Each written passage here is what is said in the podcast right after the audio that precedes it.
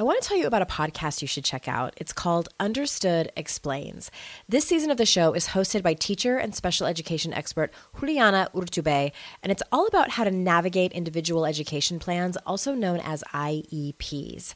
The latest season of Understood Explains covers topics like how to tell if your child needs an IEP and it busts common myths about special education. As a parent myself of a child who's had an IEP since kindergarten and he's now a 10th grader, I know how confusing, overwhelming, frustrating, sometimes daunting the whole process can be. I checked out an episode of Understood Explains called The Difference Between IEPs and 504 Plans. And what I love about it is how easily Juliana explains everything. She answers common questions that probably every parent or caregiver has. She dispels myths and is concise and to the point. To listen to Understood Explains, search for Understood Explains in your podcast app. That's Understood Explains. And there's a direct link in the show notes if you need it. I understand and I completely credit why women feel a lot of anxiety before negotiating. It is reasonable both because of all the social forces discouraging women from asking, but also because it it matters to us, if it's an important negotiation, we have feelings about it, and that's reasonable and normal. So, what I encourage women to do is to role play in advance, to sit down and try to anticipate everything you're scared about, everything that might hurt your feelings, make you mad, embarrass you, maybe make you lose your composure, and then brief a friend or a colleague thoroughly about it and play it through several times. This is your Kick Ass Life podcast, episode number 352, with guest Sara Laschever. This is the Your Kick Ass Life podcast with Andrea Owen, a no BS guide to self help and badassery. Because, ladies, let's face it, life's too short for it to not kick ass. And here's your host, the girl who serves it up straight with a side of crazy, Andrea Owen. Hey there, ass kickers. Welcome to another episode of the podcast. I am so glad and grateful that you are here. Hey, so I am getting towards the very end of writing my third book, title Still to Be Determined. And I only have a few thousand words left to write. And I also, I think I just need one more story from y'all. So if you're listening to this and you are someone who maybe identifies as someone who is an independent woman. So let me finish. Let me explain a little bit more. So I'm looking specifically for someone who really kind of goes over the line into hyper independence. So I'll give you an example. Maybe you are someone who went through a really difficult time. You maybe struggled with anxiety and depression, or went through a really hard breakup, or lost your job had to take care of a sick parent, any kind of major life stressor, and you did not reach out for support. You convinced yourself that you could do this on your own. And maybe even, in fact, you are someone who is praised for it. You are acknowledged for being strong and doing things all on your own. And so it maybe has become a pattern of yours. I would love to hear your story and maybe even put it in my book. I'm writing a chapter specifically on this. Head on over to yourkickasslife.com slash story and you will find a quick little questionnaire there. I will not use your first name unless I get explicit permission. And I look forward to hearing your story. I think that that might be all that I need for this book. Thank you so much to all of you who have who have filled out that questionnaire for other uh, for other stories that I've needed for this book. You've all been so helpful.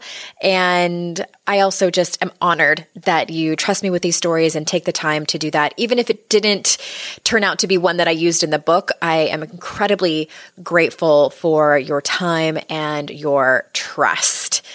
Before I jump into today's conversation, which I'm really excited to bring you, is I think that Liz, my lead coach over here at Your Kickass Life, has one more spot open for one on one coaching. I know many of you listening have come and filled out applications, and some of you have started to work with her. Hi.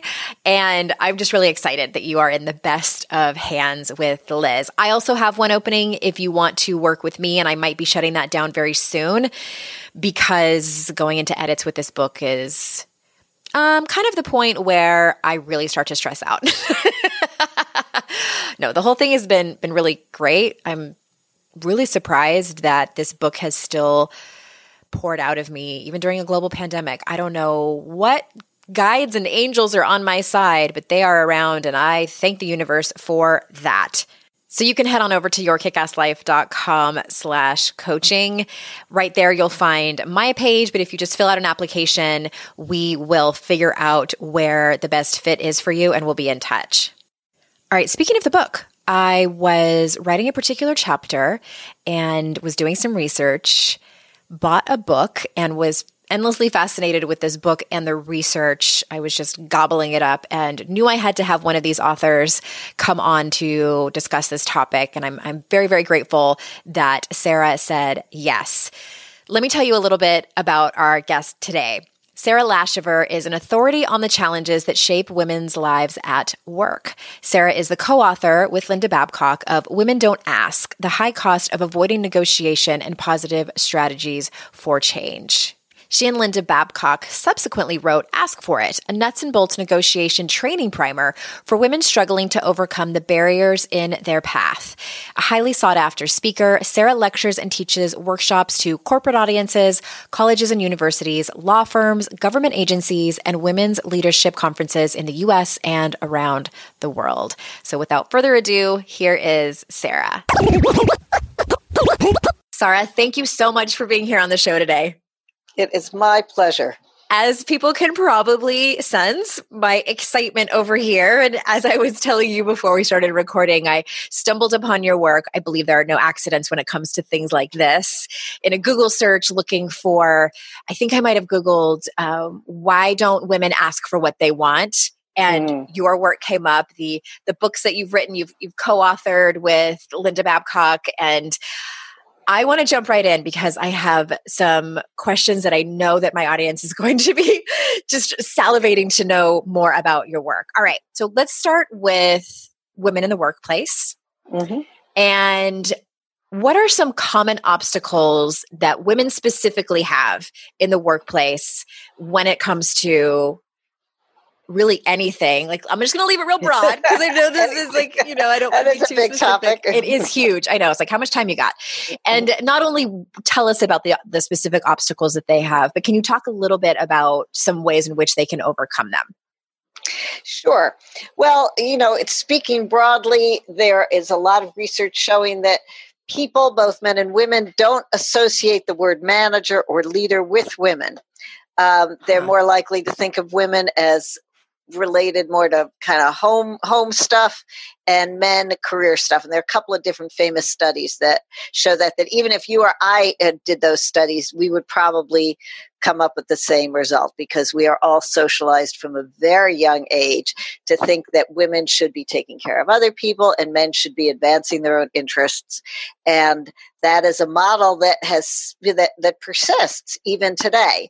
So there's that piece. Uh, then that kind of you know, permeates the workplace in a lot of ways that are hard to see. For example, uh, when people who believe they have no prejudice, no problem with women in the workplace are given their work to evaluate, given work by men and women to, to evaluate, they rate the women's work as inferior to that of the men's, even if the work is identical. The work product is the same. Oh my gosh. So um, and there are these famous uh, studies where they will send resumes to college professors or hiring managers.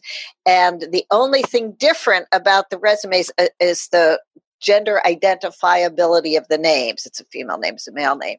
And the men are more likely to be given an uh, interview, be recommended uh, to be hired, they'll be offered more you know if they're offered the job and that is true of women professors women people in management too less likely to give those opportunities to people whose names sound like women's names mm-hmm. um, you know there are a lot of other factors that contribute to women having trouble getting ahead there's a recent study that just came out talking about uh, uh, performance reviews and that men are more likely to get kind of constructive criticism in performance reviews, while people are more likely to kind of soften, be a little vaguer, and be a little nicer to women, which mm. goes along with this idea that, you know, women are insecure, women don't have any confidence. Uh, but the net result is women aren't getting the constructive guidance, the feedback. Mm-hmm. Yeah. Yeah. Interesting. Okay. Well, that kind of leads me to just my own curiosity. And I read a little bit about this when I came across your work. And how did you, how did you get into this work? Did you seek this out or was it an accident? How did you get here? well, it, there's uh, two main parts of that. One is I have always been interested in women's lives and careers. I uh, grew up with a mother who worked up till the day her first kid was born took you know had four kids the day my sister her youngest started kindergarten she went back to work. But she didn't get the opportunities the promotions that she clearly had earned and that was frustrating. Uh, so i was just interested. Also my life my opportunities different from hers different from those of women in earlier generations. But we didn't make the progress we thought we were going to make nearly as fast uh, or you know as far as we thought we were going to go. So super interested started out early in my career writing about women in the arts writing about women in the sciences women in academia and ended up writing a lot about women in business so, fast forward a number of years, Linda Babcock, who is a behavioral economist at Carnegie Mellon, was a visiting professor at the Harvard Business School. And I live in the Cambridge area. And she'd had this observation about her graduate students that the male graduate students would come and ask for something they thought would help them get ahead, be good for their careers, help them, you know, develop their teaching skills, whatever it was. And then the women would come and say, How come you gave that to him and you didn't give that to me? And Linda realized it was just because she hadn't noticed that the men were asking and the women weren't asking.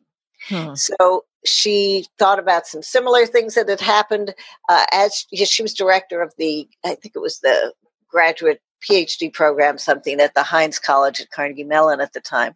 Similar things that had happened where men had asked for something, women had complained or expressed surprise that uh, they hadn't been offered the same thing. And she thought maybe there's a book here. But she didn't want to write it herself, didn't think she had the skills to write something that would appeal to a popular audience as opposed some as opposed to something for a, a academic mm-hmm. monograph, something like that. And uh, she met, I guess she met a, a, a, literary agent at a cocktail party and was talking about her idea. And this woman said, Oh, you know, yes, this sounds fantastic. Let's do something. And then she asked around for um, recommendations of writers who were interested in women's lives. So I then went and came up with my name. I went met Linda. I thought this is great material.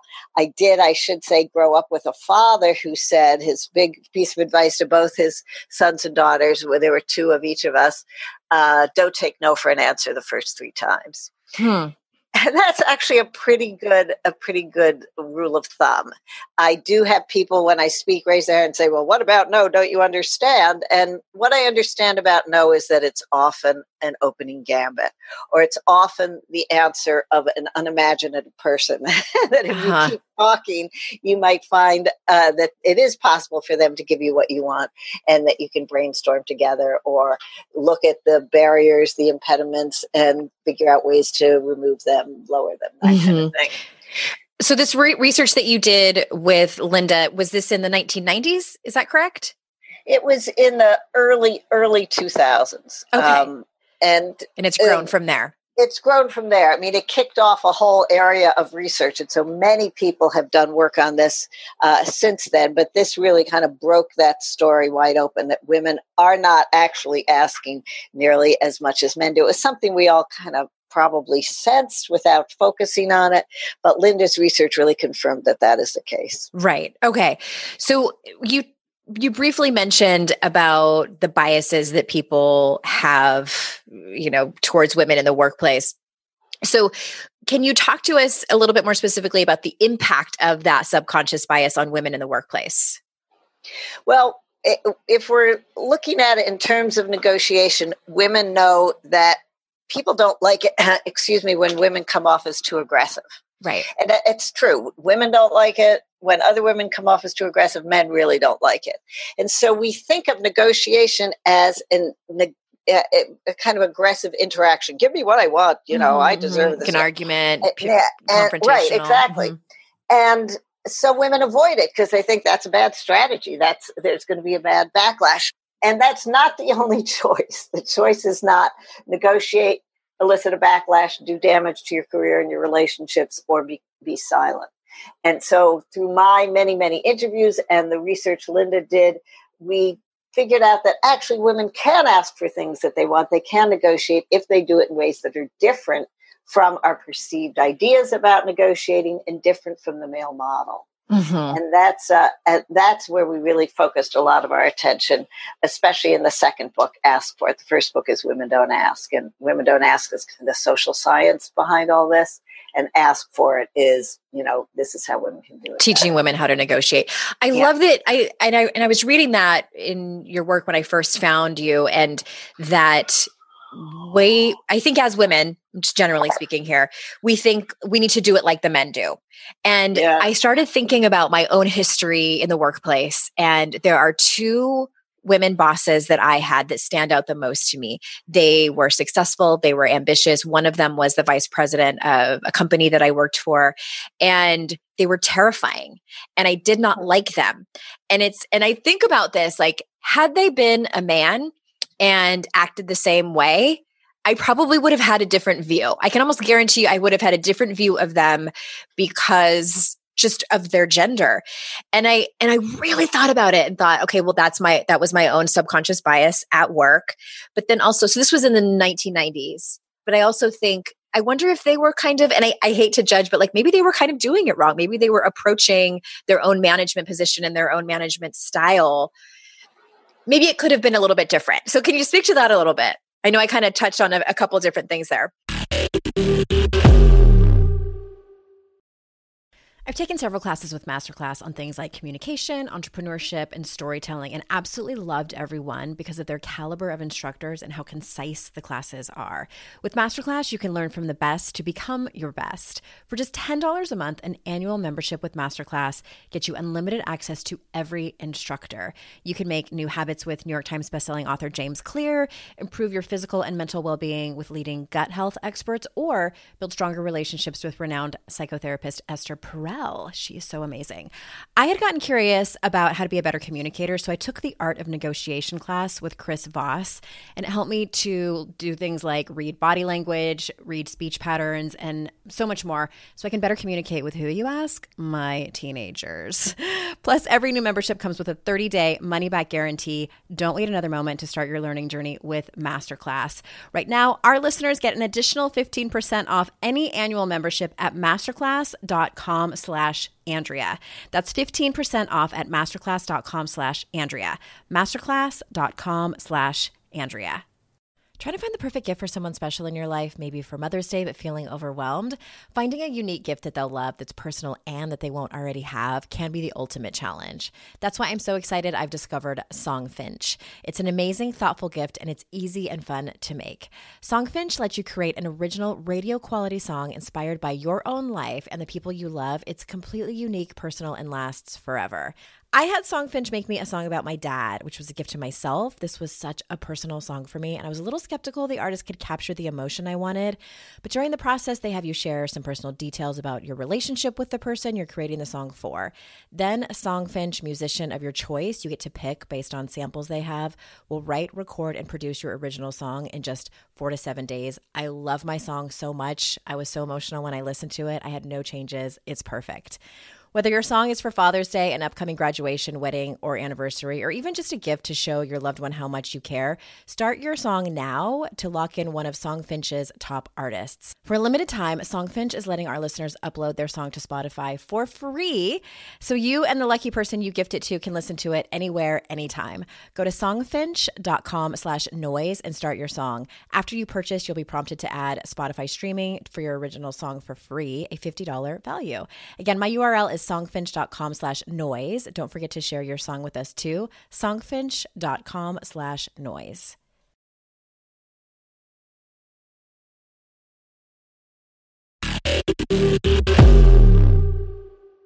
we often hear i often hear people say oh the worst boss i ever had was a woman or right. uh, you know how do i ask a boss who has this kind of you know fierce demeanor for what i want and about the you know worst boss i ever had was a woman I think you're absolutely right that behavior that in men would go unremarked, or mm-hmm. we would say, oh, he's just goal focused, or he doesn't suffer fools gladly, or he has his eye on the prize, whatever.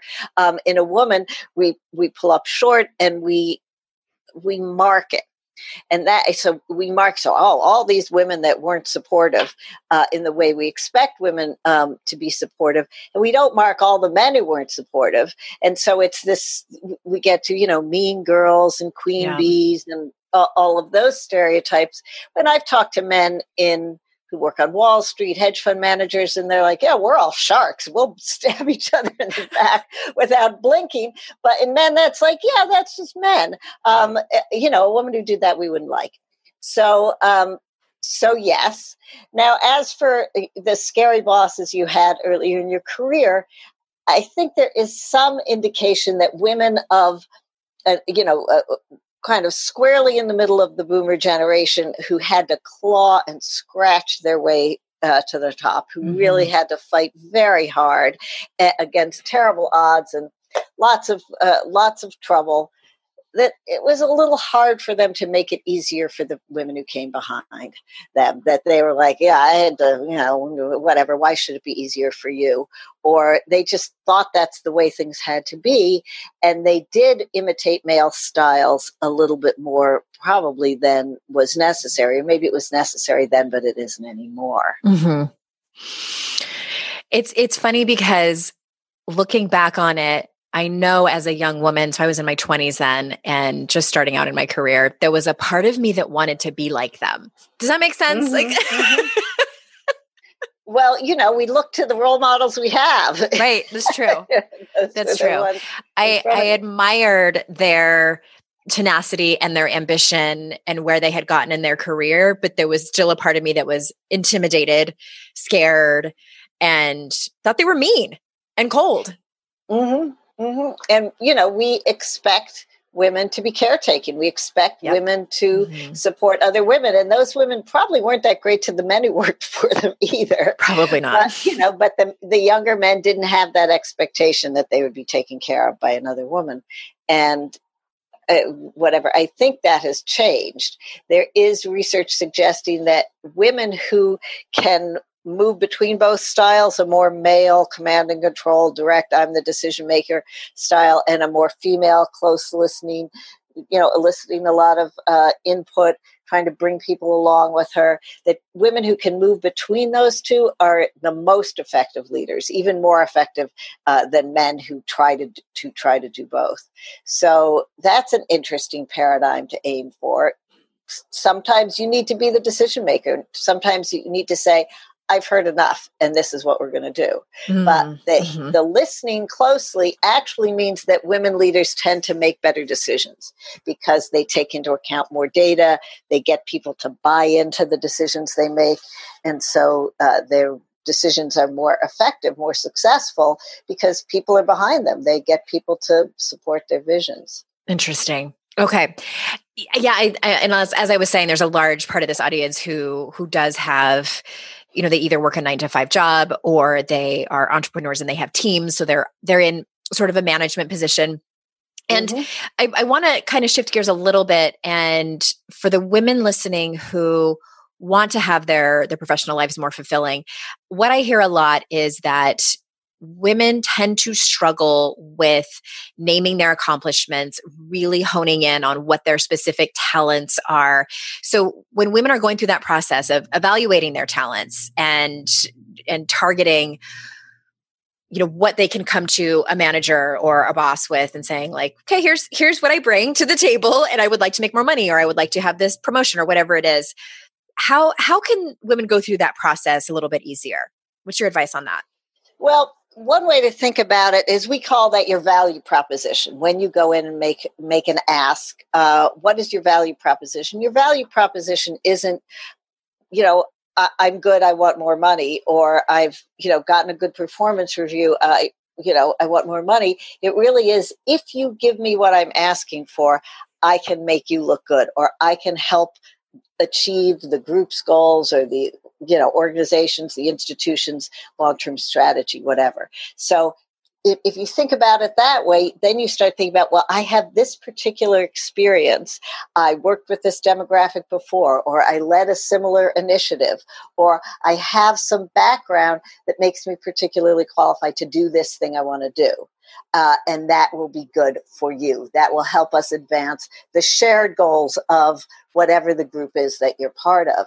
And that can be, a, it's a little more of an instrumental way of thinking about what your accomplishment accomplishments are right? How do i match up what the, the group wants what those whatever long-term goals are? How do i match up what i've already accomplished? And when people look at it that way it's like hmm, i actually mm-hmm. will be really good at this and this is why. And mm-hmm. that's that's where um, that's where you want to go with it. Another completely different approach is if you were going to make a recommendation to your best friend or your sister or a colleague, a female colleague um, you really respect or admire, what would you tell them to say if they had the experience you have? Because we're really pretty good at estimating what other people's work is worth. It's just when it comes to thinking about what we deserve or what we've earned that we run into trouble. So if we can distance it a little and imagine, you know, we're like you've done this and that what about mm-hmm. you know such mm-hmm. and such talk about that that can be a, a good little psychological trick to get you there Yes. I was thinking that when you first started answering about, you know, team up with a coworker who knows your mm-hmm. work intimately and and be transparent and be vulnerable and ask and I I love that. Thank you so much for that. Well, it brings me to my next question directly related and because you have a book called How Women Can can use the power of negotiation to get what they really want. Here's here's the thing that really knocked my socks off when I was reading mm. your research and about how women the research that you did showed that women tend to not and and I'm not, I'm not, I'm not even going to say the data because I'll mess it up. But the, what I, what I remember is the conclusion was that women tend to not negotiate their very first salary from in their very first yeah. job that can end up costing them up to what was it like a half a million dollars at the end of their career or something like that. Well, the half a million dollars number is actually kind of low. oh my gosh! Based on people who are start out in you know low earning professions and you know end up not making nearly as much as some professional women who start out higher and go higher. But the general idea is just this one negotiation. So let's look at the data, that, that example, that model is you have a couple of young people, a man, a woman, and they're whatever 22 entering the workforce and they're both offered $25,000 as a starting salary so super low right? And she says oh thank you thank you for giving me a job.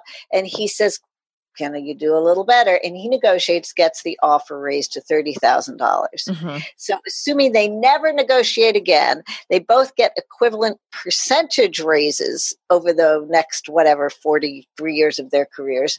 3% rate, they average 3% annual increases, with each increase being calculated as a percentage of what they were earning before. The gap between what he's making and what she's making widens dramatically. And if you think about it, say he continues to live on whatever she's living on, the 25 grand and it's, you know, cumulative growth and invest the difference, you know, right. whatever. The first year it would be five grand, the next year five grand and change, By you know, um, by the time he's ready to retire, because he's earned more every single year, he's going to have uh, over $500,000 in his account.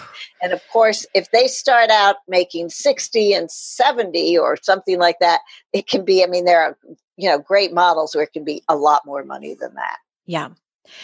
I read that and it hit me like a ton of bricks because I think back on that job, my my very first job, and I was 22 Mm-hmm. And it was with that company I told you that had the vice president who was a woman who kind of scared me, mm. but I kind of wanted to be like her.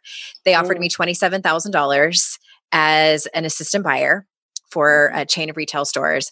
I didn't even I mean, it didn't even fathom that I could negotiate that salary. I was mm-hmm. thankful, mm. like just like you said, okay, thank you so much. And I was so excited. And I had my own desk, I had my own phone. Like those were the things that were more exciting to me. Oh my gosh. But and and I asked about this. It was interesting. I, I just casually asked about this on my personal Facebook page. And one woman replied and said that she did negotiate her very first salary and got like 7,000 more a year or something like that because she had read. I wonder if she read your book or saw mm. some of your work or something. She said she read a quote about that. And that's what made her ask for it. And she had no idea. Her parents hadn't taught her, nobody else. And I thought, this is so important. Like, oh my gosh. I, I mean, how does where would so the people listening to this are probably thinking okay that's fantastic news. How would i even so can you give us a little bit of advice of how would someone even approach that conversation in that very first negotiation well, you start with doing your research and find out what they're uh, what they're offering other people who are starting, and you can do that if it's a publicly traded company. Be a lot of information uh, available through the job websites, Indeed, Monster.com, but also places like Salesforce.com. Um, uh, PayScale is good. Glassdoor is good. Um, we and then you you know talk to your uh, own personal networks if you are graduating from a college where other people may have gotten a similar job you know go through career services go to your alumni office you know whatever friends of friends anybody who can give you a sense of what they do. So quick story when women don't ask our first book uh, came out, Linda Babcock and I were sent on a book tour, and we gave a presentation at Microsoft in Redmond, Washington, at their headquarters. And afterwards, a young woman came up to me and she said, Well, you know, I was hired straight out of graduate school, and I tried to negotiate a little, and they said, No, that's what we pay everyone who's starting out. And so I said, Okay. And six months later, I discovered that three men who'd uh, been hired. Uh, negotiated and got 10 grand more than I did. And she said, How was I supposed to know that their no wasn't a real no? And I said, Well, how many people from your graduate school have been hired by Microsoft in the last 10 years? And she said, Oh, three or four people every year. And I said, Well, I am sure your alumni office or career services office would have been willing to put you in touch with some of those people. And they would have told you, Yeah, yeah, they always say a no the push a little harder and you can get more. Plus, I said, This is Redmond, Washington. Every barista in town probably could have told you that. So you know, think about where you can get that information. So, all right, so now you have the information, you know, what do you go and you assume that they are offering you less than they can afford to pay because they expect people to negotiate and rather than say well i know that you pay other people more or that this this is my data you say you know this is a great job. I would love to work here. Uh, i've done a little research. I have a sense that there's some flexibility in the salary. I was hoping to get whatever your number is, aim a little higher than what you're really hoping to get. What do you think? Mm-hmm. So don't come off as too aggressive. Again, women, that aggressive uh, stance actually doesn't work very well. But if you do it in the context of, I'd love to work here, some flattery, people love to be flat. It's a great job. You seem like you'd be a great boss, but I'm hoping I can do a little better. And then pause and wait for them to reply don't fill the space. exactly, exactly. Yes. I'm gonna, oh well, if you can't do that, never mind. I, you, you know, and we, we I call that letting it land in my in my life coaching school. That's what they say. Like let it fly and then let it land. Yeah, yeah. Just take a breath and let them think about it.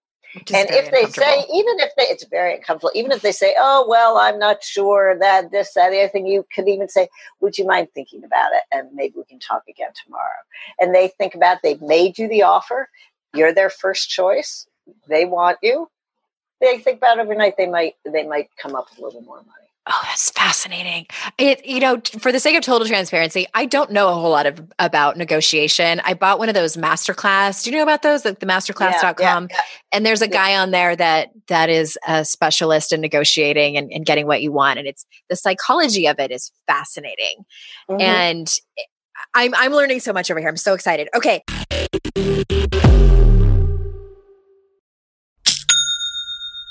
Shopify's already taken the cash register online, helping millions sell billions around the world. But did you know that Shopify can do the same thing at your retail store? Give your point of sale system a serious upgrade with Shopify.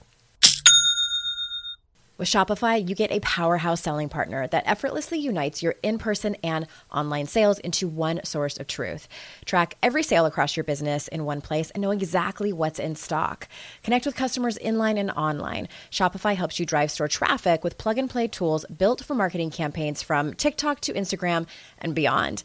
Get hardware that fits your business. Take payments by smartphone, transform your tablet into a point of sale system, or use Shopify's POS Go mobile device for a battle tested solution. Sign up for a $1 per month trial period at shopify.com slash noise, all lowercase. Go to shopify.com slash noise to take your retail business to the next level today. Shopify.com slash noise. There's definitely been times in my life where my paycheck ran out before I got paid again, and I wish I could have accessed my next paycheck a few days before I was due to get it. Well, what if I told you that can happen with Earnin? Earnin is an app that gives you access to your pay as you work up to $100 per day or up to $750 per pay period. Just download the Earnin app and verify your paycheck. Then access up to $100 a day as you work and leave an optional tip. Any money you access plus tips are automatically repaid from your next paycheck. You can use Earnin for anything you need to therapy visits, rent, or even extra self help books. Make Earnin a part of your financial routine and join Earnin's over 3.5 million customers who say things like, when I think about Earnin, I think about financial stability and security. It gives me a lot of peace of mind. Download Earnin today, spelled E A R N I N, in the Google Play or Apple App Store.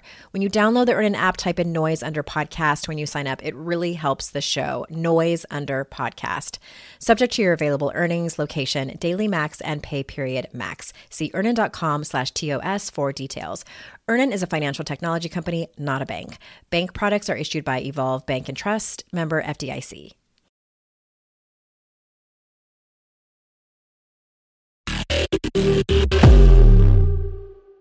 I, I, I really also wanted to ask you because this show and actually the, the women that read my book, I'm, I'm now covering four generations because I have women in their early and mid 20s who are in Generation Z. So mm-hmm. is is have you found in your research that women who struggle with negotiations are typically Gen Xers who are my age or the baby boomer generation, or is it still a problem for younger women as well? Well, Linda's research suggests that, uh, in fact, the difference in the rate of asking between men and women of younger generations and older women is a little bit greater because older women have been in the workforce long enough to kind of get the memo or to, you know, there's a learning curve and it's slow and pardon me, uh, steep, and they don't necessarily get all the way there, but they've kind of figured out. They're oh, just tired of that. it, and they're like, okay, yeah. right. they don't have as much um, patience. you know, and the risk for younger women, and you know, there are you know exceptions at, uh, of course, is that the culture of school has changed a lot in the last three decades. So that girls are much more successful in school than boys are. They graduate uh, at higher rates. They graduate more at the tops of their classes. They go on to college at higher rates. The college population is about 60 40 female mm-hmm. now. They go on to master's professional degrees. Uh, and so women think when they enter the workforce, I know how to be successful. I'll just do a great job. Mm-hmm. I'll cross every T, dot every I. I'll get the equivalent of the A or the A plus. And so women don't think they need to ask for the recognition they've earned. They think it will come to them because, ha ha, this is a meritocracy. Yeah. Um, and so they haven't gotten that message, and the culture of work has not changed in the ways the culture of school has changed. So that is not enough. You really do need to raise your hand. And often younger women will say, I'm sure I'm asking for everything uh, my male peers are. And when you do the, you know, drill down a little, it turns out they don't know what their male peers are asking for, and their male peers are asking for more. So, in other words, the, there's still a lot of work to be done.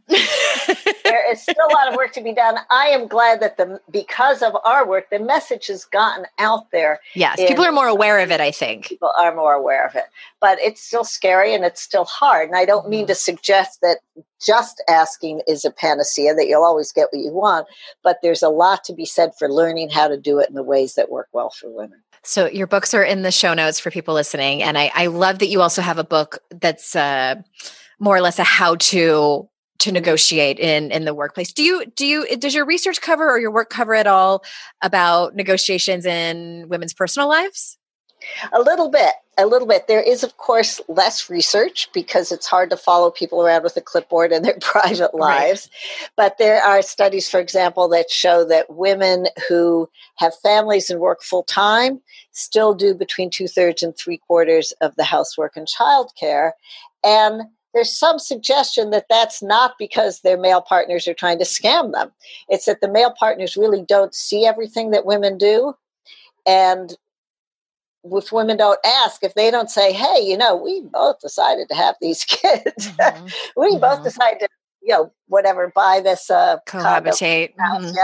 Uh, and this is what it takes to keep it all running the way we want it to run. Let's look at all those tasks and divvy them up uh, a little bit more equitably. And men are often, you know, pretty ready to help out. I don't think we usually see pairs, you know, whatever, uh, couples getting to 50-50 and men do tend to overestimate how much they're doing there's research to support that isn't that right there is there yeah. is. okay but but still um it's good to talk to talk to your male partners assuming you have uh, a male partner. Same sex couples actually do divide the work more equitably. There uh, there's also research that shows that when women make a lot less than their partners. They have less power in a relationship. And for example, and this is a, a, fairly extreme example, this is not new research, but in Haiti, I think it was, where women often do, you know, tons of unpaid work in the home, but the men are the ones who bring in the actual cash. Uh, it is difficult for women to ask men to wear condoms. And this is, you know, Haiti had a big AIDS epidemic once yeah. upon a time. So not being able to ask for and get that very basic form of protection was actually killing women. Mm. And even in, let me just add, even in, you know, whatever young adults in the US, it can be hard for uh, for young women to ask their male partners to wear condoms. Mm-hmm, mm-hmm. Well, that brings me to something I've been curious about as well. And eh, you know, the majority of my listeners are here in the states and in Canada, like over in this direction. Mm-hmm. And does what does the research report for women of color in the workplace in how they are either perceived when they ask for what they want or salary or, or really just kind of the floor is open for you to talk about that if you if you have any research to share yeah, there is not uh, I mean, well let me show you there are a couple of interesting things that i know about i know there is not enough research in that area and that more is being done now but the basic message of the work that's been done is that anything that compounds your minority status so you're a woman and you're lgbtq you're a woman and you're first generation immigrant you're a woman and a person of color makes it that much harder mm-hmm. to advocate for yourself in this way there is however some research I Robert Livingston, I think he's still at Harvard, did that shows uh, that the stereotype of the sassy black woman mm-hmm. can actually give a woman with that personality, a, a, a, woman of color with that personality, maybe a little bit of uh, more whatever breathing room around it, um, which is whatever. Uh, which is our unconscious bias and stereotypes yes. and mm-hmm, yeah, yeah, mm-hmm, all at work. Interesting. Well, you are just a treasure trove of research and information and science and I thank you so much. Before we close, is there anything that I left out that that you love to make sure that that people know when you're when you're being interviewed? Well, I, I understand and I completely credit why women feel a lot of anxiety before negotiating. It is reasonable both because of all the social forces discouraging women from asking, but also because it it matters to us, if it's an important negotiation, we have feelings about it, and that's reasonable and normal. So, what I encourage women to do is to role play in advance, to sit down and try to anticipate everything you're scared about, everything that might hurt your feelings, make you mad, embarrass you, maybe make you lose your composure, and then brief a friend or a colleague thoroughly about it and play it through several times and get them to really push your buttons, hurt your feelings, whatever, make you mad. Make you mad. And then practice calm responses that move things away from whatever those flashpoints are towards the joint problem solving that is you know, the best mode of negotiating. You have some things that I want. Here's some things I can do for you. We have some shared interests. Let's uh, let's figure out how to make it all happen. And that can be great for a couple of reasons. One is if the thing that you're worried about actually happens, you're prepared. You know mm-hmm. what you know the calm response you want to have, but it also won't surprise you and therefore trigger the emotion because it will have already been triggered in the role play. Yeah. And it turns out it is the surprise as much as the feeling itself that tends to derail us. We're like, oh, I'm ups- I don't know what I, uh, uh you know, mm-hmm. and we just want to get out of there. And Words get so caught we, in our throat. Yep. Yeah. So we take whatever's on the table and, and say thanks. It's a big conversation. And, and I love that you advise that, you know, practice, practice, practice. Like that is not a conversation you want to go into cold. Right, right. There's a truism. I quote this all the time. Uh, you know, when it comes to negotiation, people don't plan to fail; they fail to plan. Yes. The more prep you do beforehand, the more successful you will be. So the books are Women Don't Ask, The High Cost of Avoiding Negotiation and Positive Strategies for Change, as well as Ask for It, How Women Can Use the Power of Negotiation to Get What They Really Want. Did I get it right? Perfect. Awesome. Thank you so much. Those links are in the show notes, everyone. This has been such a treat to have you on and talk about this that is so incredibly important. And everyone listening, thank you so much for your time. You know how grateful I am. And I just know how valuable your time is. So thank you for choosing to spend it with me and my guests here on the show. And until next time, everyone, I will see you out in cyberspace. Bye bye.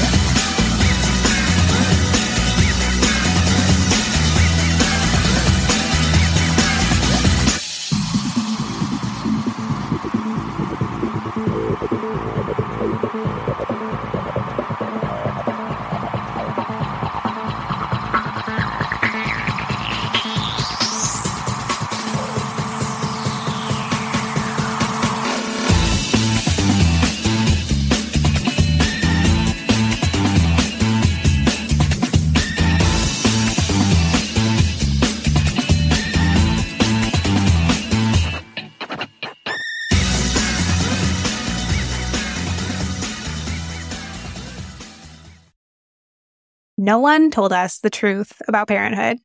Why? This is the podcast everyone needed before they had kids because now that those little ones are here, whew, there is a lot to unpack. I'm Rachel Shepardota, and I am your host for the podcast No One Told Us, where we tell the truth about parenting and let you in on all the stuff you really should have known about before having kids.